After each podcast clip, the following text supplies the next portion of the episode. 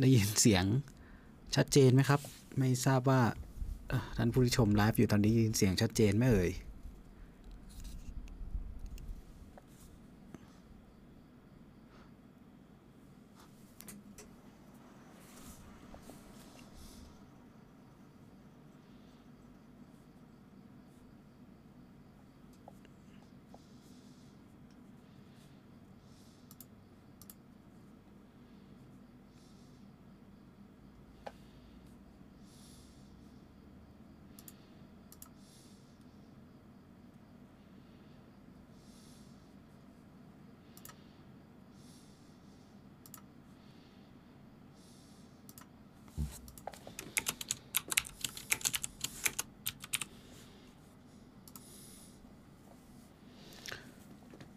สวัสดีครับ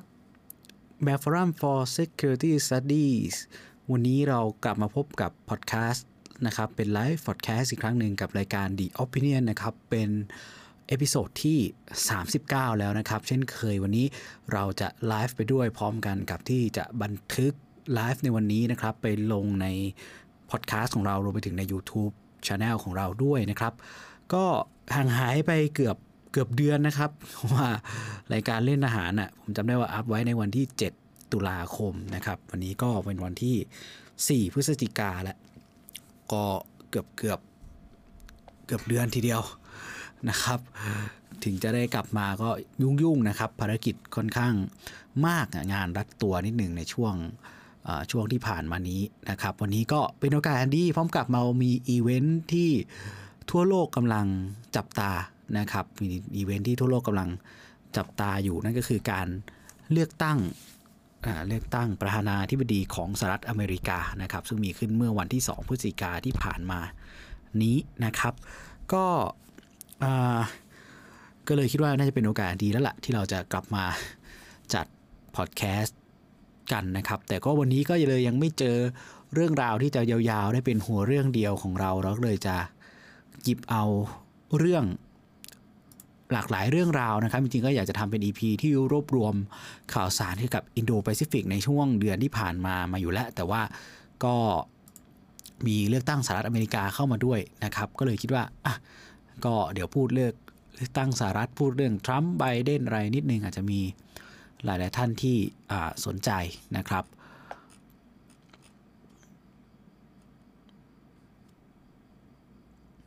ไปที่ เรื่องแรกวันนี้นะครับ ก็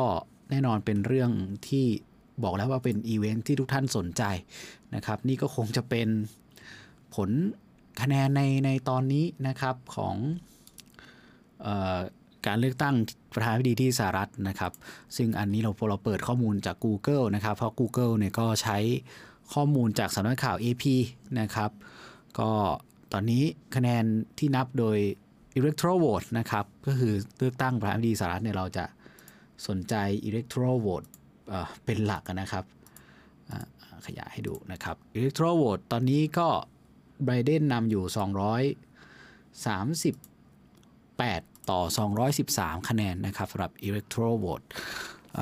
แต่ยังเหลือนับคะแนนในรัฐสำคัญสำคัญอีกหลายรัฐเลยนะครับ แล้วก็มีคะแนน ผู้เลือกตั้งค่อนข้างมากก็แนวโน้มทุกคนก็คิดว่าสุดท้ายทรัมป์น่าจะเข้าวินไปได้เหมือนเดิมนะครับ ซึ่งคะแนน electoral vote เนี่ยก็จะต้องการทั้งหมด 270 คะแนนนะครับก็คือคะแนนคณะผู้เลือกตั้งเนาะ เพราะว่าเลือกตั้งสหรัฐเนี่ยไม่ได้ใช้ popular vote นะครับ ก็คือใช้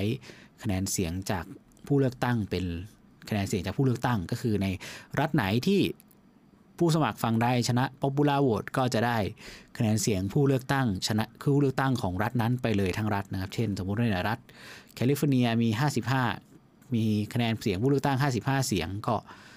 ไบเดนชนะก็ได้ 55 เสียงนี้ไปเลย อันนี้นะครับเป็นเป็นแบบนี้แต่ว่ามีบางรัฐที่ก็ถูกกำหนดไว้ต่างหากนะครับว่ามีวิธีคิดมีวิธีคิดว่าจะได้คะแนนเสียงอิเล็กทรอนโหวตอย่างไร ก็มีรัฐที่ กำหนดไว้แตกต่างอยู่เหมือนกันนะครับ ทีนี้หลายท่านก็ก็คงจะถามเข้ามาเหมือนกันเลยเกิดสงสัยเข้ามาเหมือนกันว่าเอ๊แล้วผลต่อในเรื่องของนโยบายการต่างประเทศ หรือผลในเรื่องของอความมั่นคง หรือผลต่อเอเชียก็ดีนะครับ ผลของเอเชียเอเชียตะวันออกเฉียงใต้ผลของประเทศไทยอะไรอย่างเงี้ยจะเป็นอย่างไรถ้าไบเดนได้หรือถ้าทรัมป์ได้นะครับ ทีนี้ในก็ต้องพูดว่าไบเดนเนี่ยเป็นเป็นนักการเมืองอาชีพนะครับเขาเคยเป็นรองประธานาธิบดีในสมัยของบารักโอบามามาก่อน แล้วก็เป็นเดโมแครตซึ่งแน่นอนว่าถ้าไบเดนได้มันจะเกิดการ กลับพลิกแปรผันในนโยบายอยู่พอสมควร นั่นก็คือในช่วงที่ผ่านมา 4 ปีเนี่ยทรัมป์เนี่ยเป็นเขาเป็นนักธุรกิจนะครับ ผมก็ได้ทวิตเอาไว้แล้วก็ได้นำบททวิตเนี่ยไปลงในในโพสต์ใน Facebook ไปแล้วก็คือไบเดนก็จะอาจจะกลับมาตามแนวทางของเดโมแครตก็คือดึงสหรัฐกลับมาในระบบที่เรียกว่าพหุภาคีนิยมหรือ multilateralism นะครับ ก็คือกลับมาใช้ ระบบระเบียบระหว่างประเทศ ใช้องค์การ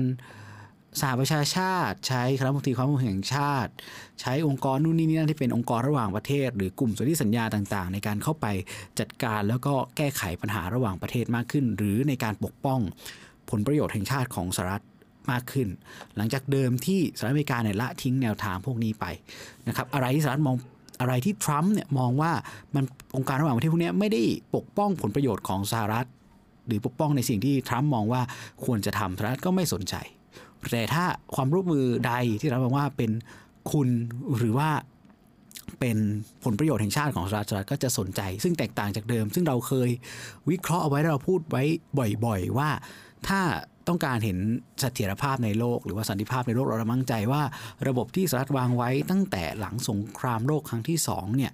หรือผ่าน UN เนี่ยเป็นระบบที่มีเสถียรภาพพอสมควร แล้วเราให้ทำให้อย่างน้อยอาจจะมีสงครามเล็กน้อยเดี๋ยวจะเห็นความบ้าบิ่นหรือการก่อสงครามของอเมริกามาไม่มากก็น้อย แต่อย่างน้อยก็ทำให้ป้องกันให้โลกไม่ให้โลกเนี่ยเผชิญกับสงครามโลกครั้งที่ 3 มาได้เป็นระยะเวลา 70 กว่าปี แต่ถ้าเมื่อไรที่สหรัฐอเมริกาเริ่มที่จะไม่สนใจตรงนี้ มันอาจจะแสดงถึงความเสื่อมถอยของระบบระหว่างประเทศนี้ หรือจุดศูนย์ดุลนี้ เมื่อจุดศูนย์ดุลนี้มันเสื่อมถอยมันอาจจะทำโลก ให้กลับไปสู่สภาวะความไร้เสถียรภาพ และกลับไปสู่สงครามใหญ่เหมือนวันที่สันนิบาตชาติล่มสลาย หรือเหมือนวันที่ Concert of ยุโรปควบคุมเยอรมันไม่ได้อีกแล้วอะไรแบบนี้นะครับเรามองแบบนั้น แต่ทีนี้เมื่อเมื่อเป็นสภาวะแบบนั้นผลต่อเอเชีย ผลต่อไทยหรือผลต่อเอเชียแปซิฟิกผลต่ออินโดแปซิฟิกเอง เขาก็จะกะจะกลับไปมุ่งใช้เส้นทางของระบบระเบียบระหว่างประเทศ ยุทธศาสตร์อินโดแปซิฟิกยุทธศาสตร์ที่สหรัฐเข้ามามีบทบาทโดยตรงในภูมิภาค ก็อาจจะกลายเป็นการชักเข้าชักออก หรือกลายเป็น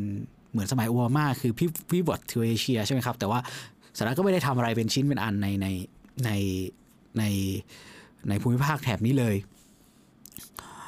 แล้วก็จากเดิมที่เคยให้พันธสัญญาแน่นอนก็ไม่รู้ว่าจะ เป็นอย่างไรอาจจะต้องไปรอให้สหประชาชาติสหประชาชาติเข้ามาเป็นผู้มีบทบาทหรือเปล่าในกรณีที่จีนใช้กำลังกับไต้หวัน จีนใช้กำลังกับกับญี่ปุ่น หรือใช้กำลังกับเกาหลีใต้อะไรแบบนี้หรือเกาหลีเหนือเกิดใช้กำลังกับเกาหลีใต้ขึ้นมาสหรัฐอเมริกาในยุคไบเดนก็อาจจะต้องรอหรือใช้ช่องทางของระบบระหว่างประเทศ อย่างที่เราพูดไปแล้ว ซึ่งนั่นอาจจะทำให้ประเทศเหล่านั้นอาจจะต้องเผชิญกับภัยคุกคามไปโดยลำพังก่อนหรือเปล่าเมื่อเทียบกับว่าทรัมป์เนี่ยได้ให้คอมมิชเมนต์ที่จะเข้าไปใช้กำลังหรือปกป้องพวกนี้อย่างเต็มที่แลกกับอะไรบางอย่างนะครับ อันนี้ก็เป็นมุมมองว่าถ้าไบเดนได้เนาะในในมุมมองระหว่างประเทศ ในขณะนี้ผลต่อประเทศไทยก็ต้องก็อาจจะมีผลในในเรื่อง อย่างเช่นปัจจุบันเราเห็นว่ารัฐบาลทรัมป์เนี่ยไม่ได้สนใจในเรื่องของรูปแบบเรื่องของปัญหาการเมืองภายในประเทศของไทยนะครับขอแค่มีความสัมพันธ์อันดีขอแค่ไทยไม่เอียงเข้าหาจีนเหมือนช่วงก่อนหน้านี้ แล้วก็มีการฟื้นฟูความสัมพันธ์ระหว่างทหารกับทหาร ซึ่งเป็นแกนหลักในการสร้างความสัมพันธ์ ระหว่างไทยกับสหรัฐมาตั้งแต่แรกแล้วนะครับ ตั้งแต่ช่วงหลังสงครามโลกที่สองมาความสัมพันธ์ที่เกิดขึ้นอย่างแรกคือความสัมพันธ์ ทางทหารนะครับเนาะเรามีส่วนที่สัญญามีเรียกว่ามีข้อตกลงระหว่างกันในเรื่องความช่วยเหลือทางทหารมาตั้งแต่ยุคจอมพล ป. เนาะนะครับ ทีนี้อ่าซึ่งผมก็ได้พูดไปแล้วแต่ในขณะเดียวกันในมุมมองของทรัมป์เนี่ยโอเคทรัมป์มีความแปรปรวนในนโยบาย ซึ่งทำให้หลายชาติในอินโดแปซิฟิกไม่ว่าจะเป็นญี่ปุ่นเกาหลีใต้ ไต้หวันเองก็ไม่แน่ใจในเจตนารมณ์ของสหรัฐ ไม่ มั่นใจได้ว่าเอสหรัฐจะเอายังไงกันแน่ แต่มั่นใจได้อย่างหนึ่งว่าทรัมป์เป็นนักธุรกิจนะครับทรัมป์มีเมื่อทรัมป์สร้างคอมมิชเมนต์แล้วสร้างพันธสัญญาแล้วเขาก็ต้องการอะไรแลกเปลี่ยนถ้าแลกเปลี่ยนหรือให้เขาได้ เขาก็จะต่างตอบแทนเขาก็จะให้คุณคืนได้ ก็คือยื่นหมูยื่นแมวนะครับ ผมพิมพ์ใช้คำเราใช้คำว่ายื่นหมูยื่นแมว ไปสังเกตดูว่า เดี๋ยวเราจะพูดแค่ไหนต่อไปนะครับ ก็สังเกตว่าทรัมป์ก็คือด้วยการที่เขาเล่นเรื่องระหว่างประเทศโดยการใช้อเมริกาเป็นศูนย์กลาง แล้วก็ใช้ตัวเขาเองเป็นศูนย์กลาง เพราะฉะนั้นสหรัฐอเมริกาจะเข้าไปมีบทบาทในการแก้ไข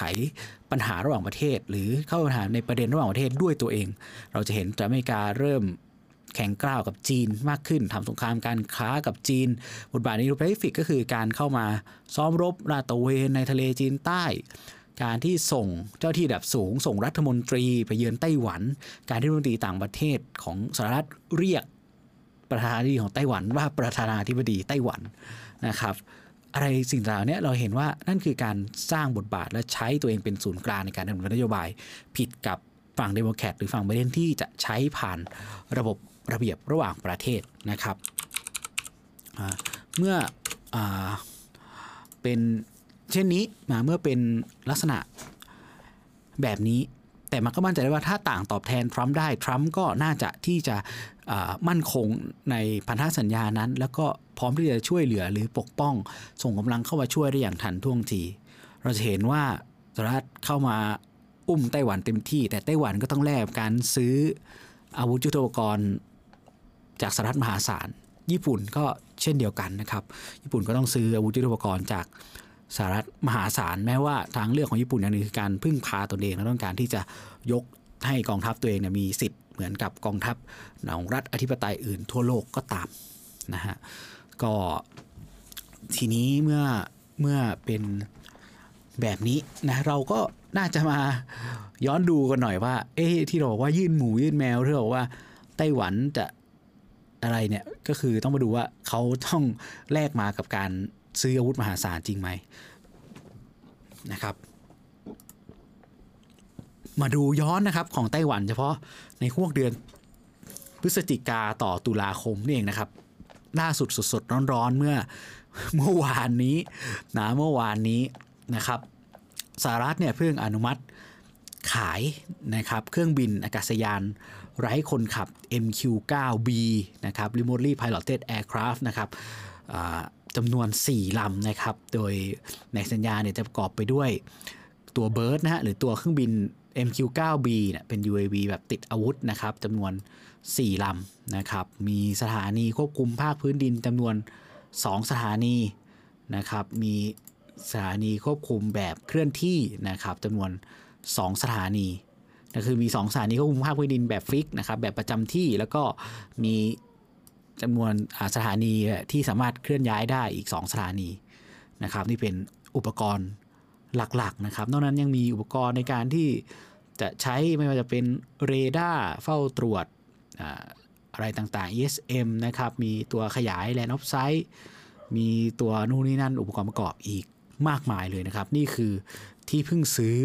สดๆ ที่เพิ่งอนุมัติซื้อสดๆ ร้อนๆนะครับ เดี๋ยว เอารูปให้ดูว่า MQ9B นี่นะครับตัวแบบนี้ตัวแบบนี้นี่คืออตัวตัวเครื่องบินที่ไต้หวันเพิ่งเพิ่งซื้อจากสหรัฐนะครับ เป็นเครื่องบินแบบไร้คนขับนะครับอ่าอ่าไร้คนขับไร้คนขับนะครับนะไม่มีคนขับไปนั่งอยู่ข้างใน ซึ่งเครื่องลำนี้เห็นแบบนี้ว่าเป็นเครื่องบินไร้คนขับ แต่เขาไม่ใช่เครื่องบินบังคับนะครับ เป็น เครื่องบินขนาดใหญ่แหละสูงท่วมหัวคนนะครับ ใช้คนบังคับ คนคุมทีนึงก็ค่อนข้างมากทีเดียวคนปฏิบัติงานร่วมกันนะครับ นี่เป็นนี่คือเพิ่งสดๆร้อนๆนะครับ ย้อนไปเดือนตุลาคม 26 ตุลานะครับสหรัฐก็อนุมัติขาย RGM 84L ขีด4นะครับ Harpoon Surface Launch Block 2 Missile นะครับหรือชื่อเรียกว่า Harpoon Coastal Defense System ก็คือเป็นระบบ นะครับป้องกันชายฝั่งด้วยการยิงขีปนาวุธ ด้วยการยิงจรวดฮาพูนนะครับจรวดฮาพูนปกติเนี่ยจะเป็นสิ่งที่เราติดอยู่บนเรือนะครับ แต่ก็จะมีรุ่นที่นำมาติดบนบก แล้วก็นำไปยิงยิงเพื่อป้องกันชายฝั่งด้วยนะครับ หรือเราเรียกว่า Post Harpoon Coastal Defense System นะครับจะคนรูปให้ดูนะครับ นี่นะครับก็เป็นเป็นพวกนี้นะเป็นคล้ายๆ พวกจรวดหลายลำกล้องนะครับเนาะทีนี้ก็อนุมัติขายไปอีกจำนวนเท่าไหร่รู้ไหมครับจำนวน 100 ระบบนะครับ หรือเราเห็นรถเมื่อสักครู่เนี้ย100 คันนะครับ พร้อมลูกจรวดอีก 400 ลูกนะครับ แล้วก็จะมีตัวเรดาร์นะครับ เป็นเรดาร์ที่ติดไปกับรถเนี่ยซึ่งสำหรับใช้ในการ ติดตามเป้าหมายอีก 25 นะครับ20 25 คัน เพราะนั้นนั้นก็พอจะคาดเดาได้ว่าในเจ้าระบบ Harpoon Coastal Defense System 1กองร้อยน่าจะมี 4 ระบบหรือรถ 4 คัน พร้อมกับรถเรดาร์นี้ 1 คันนะครับ ไปที่เดือนตุลาคมเช่นเดียวกันนะครับ ก่อนหน้านั้นก่อนหน้าวันที่ 26 วันที่ 21 สหรัฐพึ่งอนุมัติขายจรวดหลายลำกล้องแบบไฮมานะครับ หน้าตาเป็นแบบนี้ไฮมาย่อมาจาก High Mobility Artillery Rocket System นะครับ ก็คือเป็นระบบจรวดหลายลำกล้องอขนาด2เนี่ยนะครับเป็นจรวดหลายลำกล้องนะครับ ซึ่งมูลค่าอีก 400 กว่าล้านเหรียญสหรัฐนะครับ โดยจะมีระบบจรวดหลายลำกล้อง ชนิดนี้จำนวน 11 คันนะครับ 11 ระบบพร้อมด้วยลูกจรวดที่เป็นเรียกว่าเป็น Army Tactical Missile System นะครับจำนวน 64 ลูกนะครับ แล้วก็มีมีอุปกรณ์ประกอบมีรถมีปืนกลด้วยนะครับ ประกอบไปกับรถอะไรต่างๆอีกนะครับ ซึ่งก็ต้องบอกว่าก็เป็นจำนวนมหาศาลนะครับก็เป็นเป็นจำนวนมหาศาลสำหรับรถคันนี้นะครับ ถัดมาก่อนหน้านั้นเช่นกันว่าพึ่งอนุมัติขายจรวดตัวลูกจรวดนะครับ ลูกจรวดฮาพูน เช่นเดียวกันสำหรับโจมตีภาคพื้นดินของไต้หวันนะครับ ญี่ปุ่นนะครับ ญี่ปุ่นแม้จะมีข่าวว่าญี่ปุ่นไม่ได้ยกเลิกโครงการ Aegis Ashore ไป ก็คือตัวระบบ Aegis ต่อต้านขีปนาวุธ Aegis แบบติดตั้งภาคพื้นดิน แต่ญี่ปุ่นก็เพิ่งอนุมัติซื้อ F35 นะครับเครื่องบิน F35 ล็อตใหญ่นะครับ อนุมัติซื้อเครื่องบิน F35 ล็อตใหญ่ไปนะครับ ซึ่งต้องบอกว่าก็เป็นจำนวนเงินมหาศาลนะครับเราจะเห็นว่าสิ่งที่ทั้งญี่ปุ่นและไต้หวันแลกมากับคอมมิชเมนต์ที่แน่นอนว่าสหรัฐจะใช้กำลังหรือช่วยเองได้อย่างเต็มที่โดยไม่ต้องรีรอหรือไม่ต้องไปผ่าน ระบบระหว่างประเทศอะไรใด ๆ ก็ตาม ก็แลกมาเรื่องการซื้ออาวุธยุทโธปกรณ์ในมูลค่ามหาศาลนะครับ ก็ทีนี้ว่าเมื่อถามผลถึงเปรียบเทียบกับไทยนะมีมีท่านผู้ดูไลฟ์ก็ถามเข้ามาดีนะครับขอให้เปรียบเทียบ ถ้าในเรื่องของพันธมิตรไทยกับอเมริกันว่าจะเปลี่ยนแปลงไปยังไง คือถ้าเป็นกรณีของ ไบเดนได้ ผมก็มองว่าโอเค เราต้องพูดในภาพใหญ่อย่างในเรื่องของสงครามการค้าหรือการกดดันจีนอยู่นะครับ นักวิเคราะห์นะนักติดตามสถานการณ์มองตรงกันว่าไม่ว่าจะเป็นเดโมแครตหรือเป็นรีพับลิกันเนี่ยการกดดันจีน การปิดล้อมจีนสงครามการค้าต่างๆ ไม่น่าจะลดน้อยถอยลง เพราะว่าก็ต้องยอมรับว่าในมุมมองของเดโมแครตหรือมุมมองของไบเดนรวมถึงกลุ่มผู้สนับสนุนไบเดนเองก็ตาม ก็มองว่าแนวทางที่ทรัมป์เนี่ยกดดันจีนอย่างมากในตอนนี้ ไม่ว่าจะเป็นผ่านสงครามการค้าผ่านนู่นนี่นี่นั่นเนี่ยคือมาตรการที่เหมาะสมนะครับคือมาตรการที่ที่เหมาะสมแล้วดีแล้วถูกต้องแล้ว และน่าจะทำให้หนักกว่านี้ แข็งได้มากกว่านี้ กดดันจีนได้มากกว่านี้ด้วยซ้ำเพราะฉะนั้นในด้านของการกดดันกับจีนสงครามการค้า ปัญหาหัวเว่ยอะไรต่างๆ ผมคิดว่าไม่น่าจะลดน้อยถอยลง แม้จะเปลี่ยนรัฐบาลเป็นไบเดนก็ตาม เพราะแต่กับไทยเองในมุมมองของผมก็มองว่าแน่นอนเมื่อเป็นทรัมป์ข้อดีก็คือทรัมป์ยังยินดีที่จะสารสัมพันธ์ไม่ว่าปัญหาการเมืองภายในจะเป็นอย่างไรทำไม่ได้สนใจตรงนั้น แล้วก็แกนแก่นของความสัมพันธ์ มันกลับมาที่ความสัมพันธ์ระหว่างทหารกับทหาร ความสัมพันธ์ด้านความมั่นคง เราจะเห็นเอออ่าเราจะเห็นความสัมพันธ์เราเห็นนะช่วงนี้เรามีกองร้อยทหารไทยนะครับกองร้อยทหารราบกับกองร้อยรบพิเศษไปฝึก JRTC ที่สหรัฐก่อนหน้านี้ก็เพิ่งไปฝึก Lightning Force ที่ฮาวาย ช่ไหมครับรวมไปถึงเราเห็นฐานสหรัฐเข้ามาทั้งช่วงโควิดทั้งไรเข้ามาฝึกเข้ามาเตรียมการเข้ามาจัดตั้งหน่วยเข้ามาวางรูปแบบการรบวางรูปแบบสมัยใหม่พัฒนากองทัพไทยในช่วงที่ผ่านมา เราเห็นความพยายามในการดึงไทยกลับเข้าไปเป็นพันธมิตรที่แนบแน่นสหรัฐกับสหรัฐอีกครั้งผ่านความร่วมมือทางทหาร พอสหรัฐเองก็รู้ว่าในด้านเศรษฐกิจไทยยังคงต้องพึ่งพาจีน ซึ่งมันก็เป็นโจทย์เดียวกันกับอีกหลาย ๆ ประเทศในอาเซียนนะครับว่าเรายังคง ที่จะต้องพึ่งพาทางเศรษฐกิจกับจีน อยู่แล้วจะทำไงในปัญหาทะเลจีนใต้ทำไงในปัญหาที่จีนกำลังผงาดทำยังไงที่จะสามารถที่จะ balance ความสัมพันธ์ ไม่ให้ร่วมหัวจมท้าย หรือกลายเป็นลูกไล่หรือโดนจีนเอาเปรียบอะไรในลักษณะนี้ ซึ่งทุกชาติทราบแล้วเราก็มองว่าไทยเองก็ก็ก็ทราบนะครับ เพราะนั้นที่ผ่านมาเราถึงเห็นความพยายามที่จะ balance ความสัมพันธ์ตรงนี้นะครับ เพราะนั้น ต่อให้เปลี่ยนแล้วในเรื่องส่วนในเรื่องปัญหาต่างๆ ที่ตามมาการกดดันทางการค้า หรืออย่างล่าสุดสิทธิ์ GSP ที่เราโดนตัดเพิ่มเติม ซึ่งเหตุผลที่สหรัฐให้คือในเรื่องของการไม่เปิดตลาดเรื่องเนื้อหมู ซึ่งอันนี้ในมุมมองของเกษตรเราก็ต้องมองว่าเนื้อหมูของสหรัฐมีปัญหาเรื่องสารเร่งเนื้อแดงนะครับมีปัญหาเรื่องสารเคมี ซึ่งอาจจะเป็นที่ยอมรับไม่ได้และเกิดอันตราย และที่สำคัญถ้าเรารับเนื้อหมูจากสหรัฐเข้ามาก็อาจจะส่งผลกระทบต่อ ตลาดเนื้อหมูและผู้ทำผลิตภัณฑ์เกี่ยวกับหมูภายในประเทศไทยก็ได้ หรือเราจะมองว่ามันเป็นผลพวงจากสงครามการค้ากับจีน ซึ่งไทยเองก็พึ่งพาทางเศรษฐกิจก็ได้ แต่ในอีกข้อหนึ่งก็คือเราเองได้ดุลการค้าสหรัฐสหรัฐเองในยุคขของทรัมป์นะเขาก็ไม่ไม่ไม่ชอบเออ ให้คนเสียดุลการค้าใครอยู่แล้ว เพราะนั้นนี่ก็เป็นเหตุผลที่เขาจะตัดสิทธิ์ตรงนี้ แต่ในมุมมองหนึ่งถึงแม้จะเป็นไบเดนขึ้นมา อาจจะไม่สนใจในเรื่องพวกนั้นก็ตาม แต่ก็ต้องไม่ลืมว่าสิทธิ์ GSP ให้กับประเทศที่พัฒนาที่กำลังพัฒนาเป็นสิทธิให้กับประเทศที่กำลังพัฒนาหรือประเทศด้อยพัฒนา เพราะนั้นถ้าเศรษฐกิจของไทยหรือว่าสาธารณรรมประเทศของไทยมันพัฒนาขึ้นไปเรื่อยๆ สิทธิ์ GSP สาระก็มองว่าอาจจะมองว่าในระบบระประเทศแล้วไม่จำเป็นก็ก็เป็นไปได้นะครับเพราะฉะนั้นในมุมมองของความสัมพันธ์ระหว่างไทยกับสหรัฐมันก็อาจจะ ถ้าเปลี่ยนเป็นไบเดนโอเคสหรัฐอาจจะมีมุมมองหรืออาจจะมีการพูดถึงปัญหาทางการเมืองภายในของไทยก็ได้ แต่ถ้าแกนกลางของความสัมพันธ์นี้ ยังคงเป็นความสัมพันธ์ระหว่าง ในเรื่องความมั่นคงความสัมพันธ์ระหว่างทหารกับทหาร โดยที่สหรัฐคิดว่าคุ้มกับการที่จะใช้ในการปิดล้อมจีน ก็อาจจะไม่มีอะไรเปลี่ยนแปลงก็ได้ แต่ผมมองว่าอาจจะมีเปลี่ยนบ้าง แต่ต้องดูท่าที อีกนิดนึงว่าเมื่อขึ้นมาแล้ว เพราะว่าสองอย่างมันอาจจะดูเป็นแนวทางที่ขัดกันอยู่หรือเปล่า ระหว่างทำอย่างไรที่จะกดดันจีนได้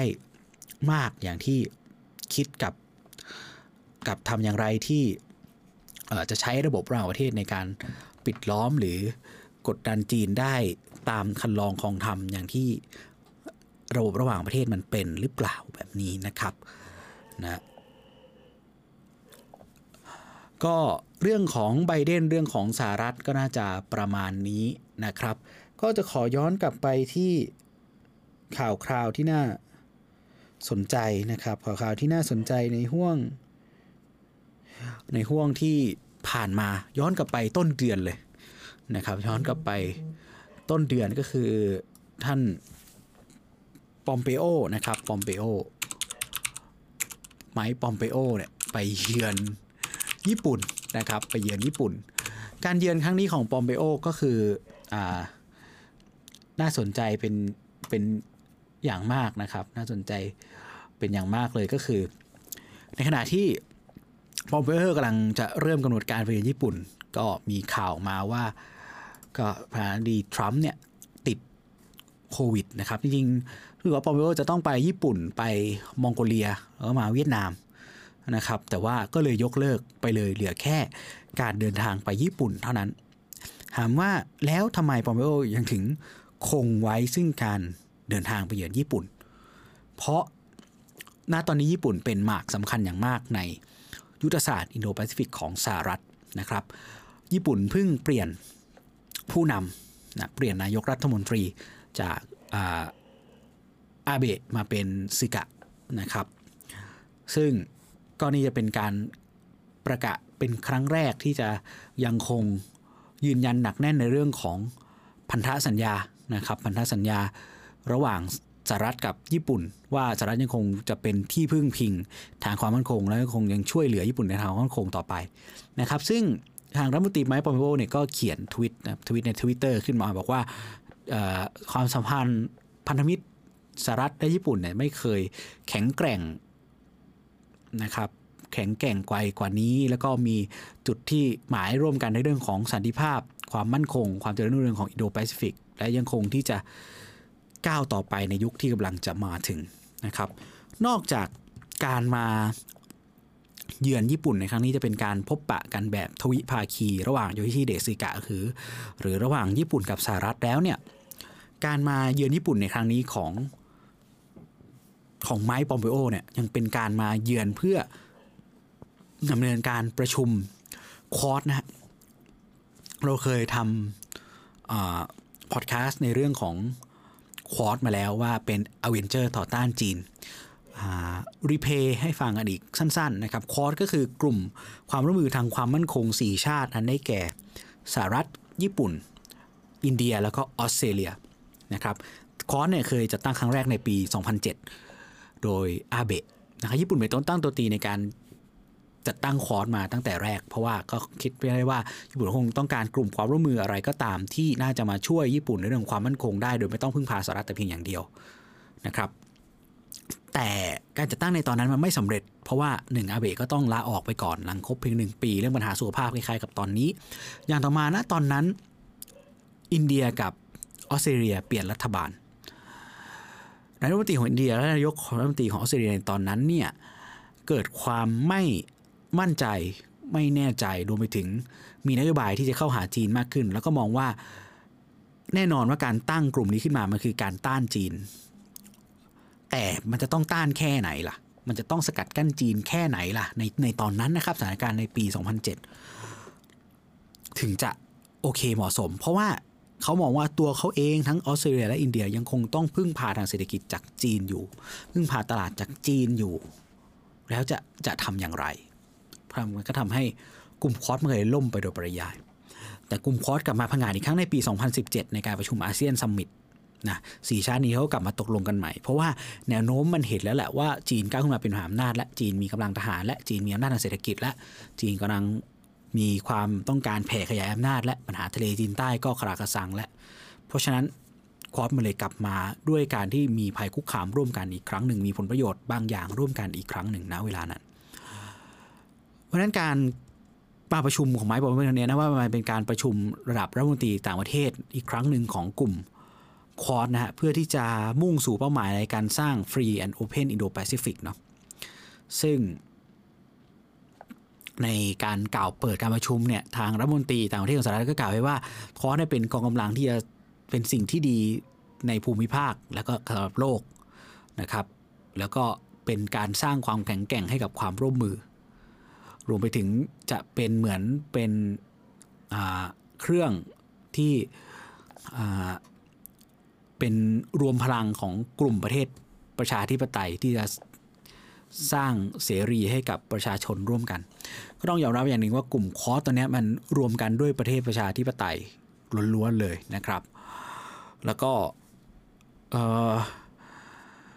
สหรัฐอเมริกากำลังถ้ายังเป็นทรัมป์อยู่นะครับ แล้วก่อนหน้านี้ทรัมป์ก็กำลังมุ่งที่ไปสู่ทำให้ Quad เนี่ยเป็นแกนหลักในอินโดแปซิฟิกพยายามที่จะปรับให้กลุ่ม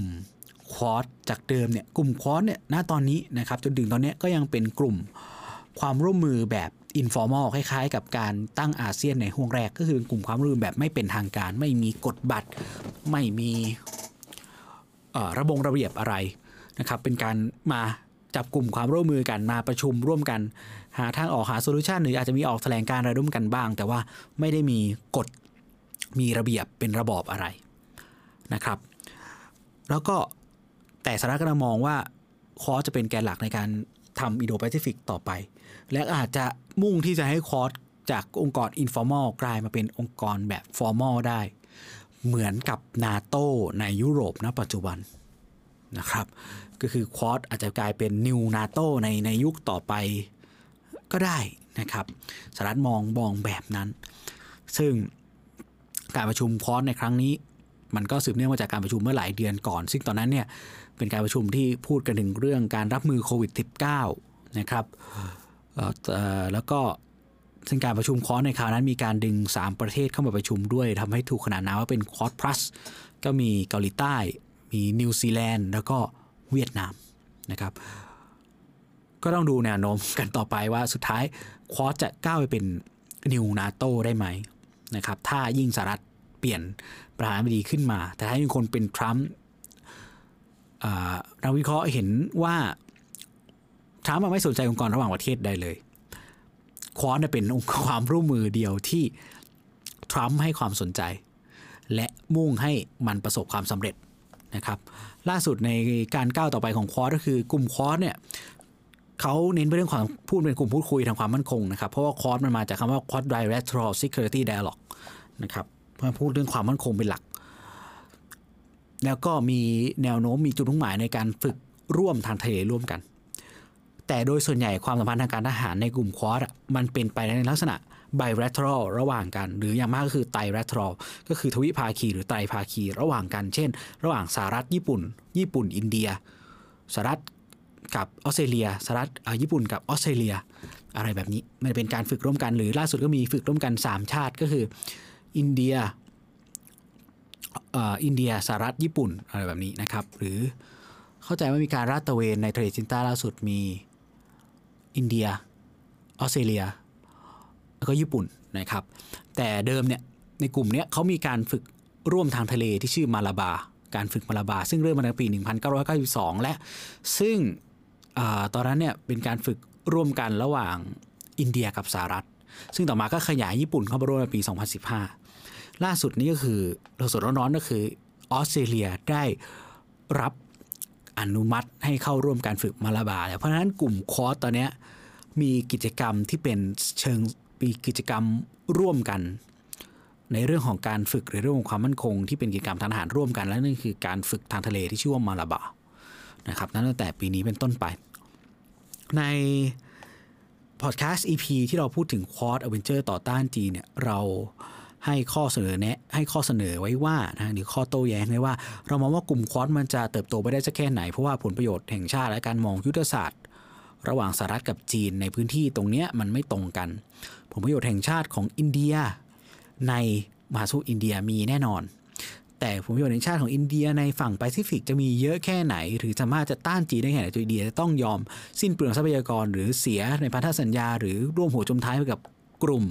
คอร์สที่ประเทศส่วนใหญ่อยู่ในแปซิฟิกประเทศในกลุ่มคอร์สสามประเทศที่เหลือไม่มีใครอยู่ในมหาสมุทรอินเดียเลยนะครับ และอินเดียเองก็ไม่ได้อยู่ในแปซิฟิกนึกภาพอันนี้ออกไหมแล้วอินเดียจะต้องไปช่วยประเทศในแปซิฟิกขณะเดียวกันออสเตรเลียซึ่งอยู่สุดลูกหูลูกตาในแปซิฟิกจะมาต้องมาช่วยอินเดียในมหาสมุทรอินเดีย แล้วผลประโยชน์แห่งชาติของออสเตรเลียในมหาสมุทรอินเดียอยู่ตรงไหน นอกจากผลประโยชน์ชาติร่วมกันของ 4 ชาตินี้ก็คือการต้านจีน การที่มองจีนเป็นภัยคุกคามร่วมกัน แต่มาณตอนนี้เรามองเห็นทิศทางของสหรัฐอเมริกา ความมุ่งมั่นของสหรัฐอเมริกาภายใต้ทรัมป์นะครับย้ำว่าภายใต้ทรัมป์ในการที่จะปลุกปั้นให้เดอะควอดเองมีมีความเหมาะสมมีความสามารถที่จะเป็นนาโตให้ได้จริง ๆ เพราะฉะนั้น ก็คิดว่าก็น่าคอร์สก็เลยก็ยังคงน่าจับตาต่อไปนะครับน่าจับตาต่อไป ก็ยิ่งถ้า Quad สามารถจะขยายเป็นคอร์ส plus เพราะประเทศที่มาเข้าร่วมประชุม Quad plus คราวที่แล้วในเรื่องของโควิด -19 ก็เวียดนามก็แน่นอนมีปัญหาขัดแย้งกับจีน เกาหลีใต้เป็นพันธมิตรของสหรัฐอเมริกากับญี่ปุ่นอยู่แล้วในภูมิภาค นิวซีแลนด์ก็ดำเนินนโยบายตามออสเตรเลียอยู่แล้วนะครับ เพราะฉะนั้นก็ต้องมาดูกันต่อไปแล้วก็น่าสนใจในในเรื่องนี้นะครับ ไปต่อกันที่อะตะกี้ปอมเบโอเยือนญี่ปุ่น ถัดในอาทิตย์ถัดมานะครับ ปรากฏว่าประมาณช่วงกลางเดือนนะก็ประมาณสักวันที่ 10 กว่ากว่า ทางนายกรัฐมนตรีของญี่ปุ่นก็ ออกเยือนต่างประเทศครั้งแรกหลังรับตำแหน่งนะครับ ประเทศแรกที่ไปก็คือเวียดนาม ทุกคนก็น่าสนใจมากแล้วก็ไปมีการลงนามความร่วมมือทางเศรษฐกิจนะครับ แล้วก็ลงนามความร่วมมือทางความมั่นคงนะครับความร่วมมือทางการทหารอันนี้น่าสนใจเป็นอย่างมากคำถามคือแล้วทำไมสกะถึงเลือกไปเวียดนาม อีกประเทศหนึ่งที่สกะเลือกไปก็คืออินโดนีเซีย มีด้วยกันอยู่ 2 ความเห็นนะครับ อย่างแรกก็คือเวียดนามนะปัจจุบันเวียดนามเป็นประธานอาเซียนนะในปีนี้เวียดนามเป็นประธานอาเซียน ซึ่งผมก็เห็นด้วยกับเหตุผลนี้ อย่างต่อมาก็คือเวียดนามเป็นประเทศที่มีความขัดแย้งกับจีน ในเรื่องทะเลจีนใต้ ซึ่งญี่ปุ่นเองก็ดำเนินนโยบายในการสกัดกั้นจีนร่วมกับสหรัฐอยู่แล้วนะครับ เหตุผลที่ 2 ที่ไปเยือนอินโดนีเซีย ก็เนื่องจาก ก็เนื่องจากอินโดนีเซียเป็นประเทศเดียวในภูมิภาคอาเซียนที่อยู่ในกลุ่ม G20 นะครับนะก็ทีนี้ส่วนหนึ่งที่ญี่ปุ่นไปก็ต้องการที่จะสร้างการถ่วงดุลอำนาจนะครับ ทั้งในเรื่องของเศรษฐกิจแล้วก็การทหารนะมีการเซ็นสัญญาในเรื่องของเรือรบขายเรือรบอะไรต่างๆ ให้กับเวียดนามนะครับ แต่ถ้ามาดูในด้านการค้าเนี่ยก็ตอนนี้คู่ค้าสำคัญใหญ่ที่สุดของญี่ปุ่นกับในอาเซียนก็คือไทยนะครับ ข้อมูลจากอองค์การค้า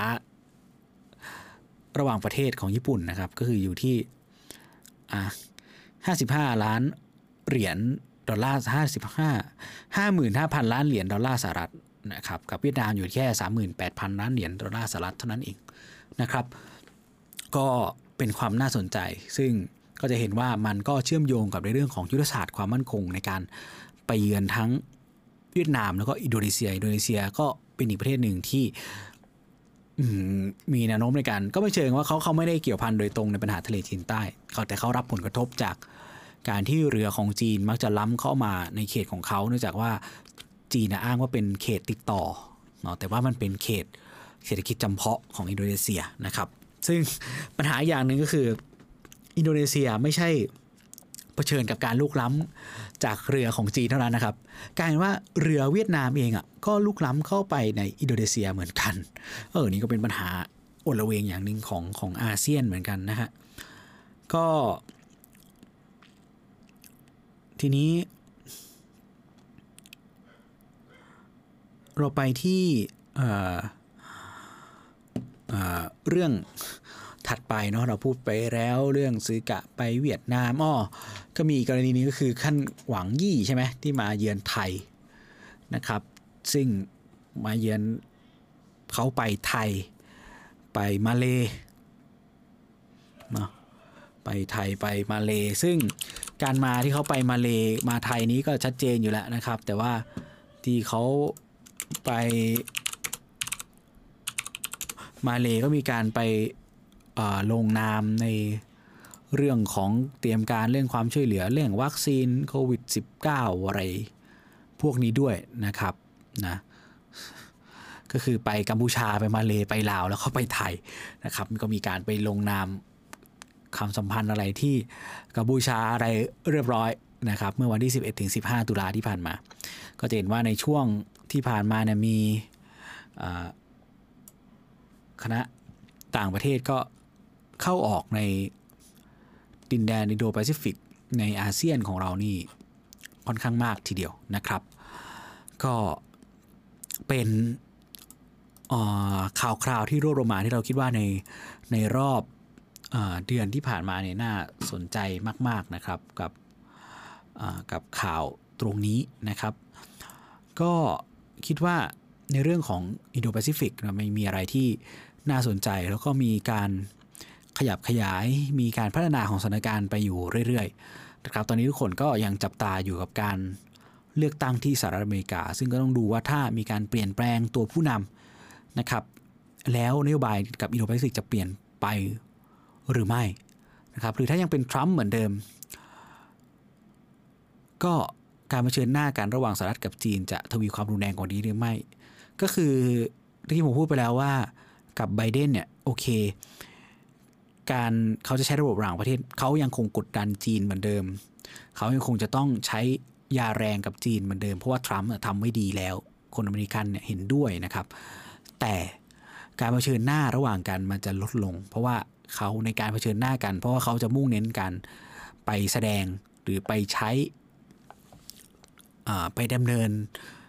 เรื่องต่างๆ ผ่านระบบระหว่างประเทศมากขึ้น ซึ่งก็ทำให้มันลดความเผชิญหน้ากันไปได้ ซึ่งมันก็นำมาซึ่งเสถียรภาพในมุมหนึ่งได้เหมือนกันนะครับก็คิดว่าวันนี้ประมาณสัก 40 กว่านาทีนะครับ พอ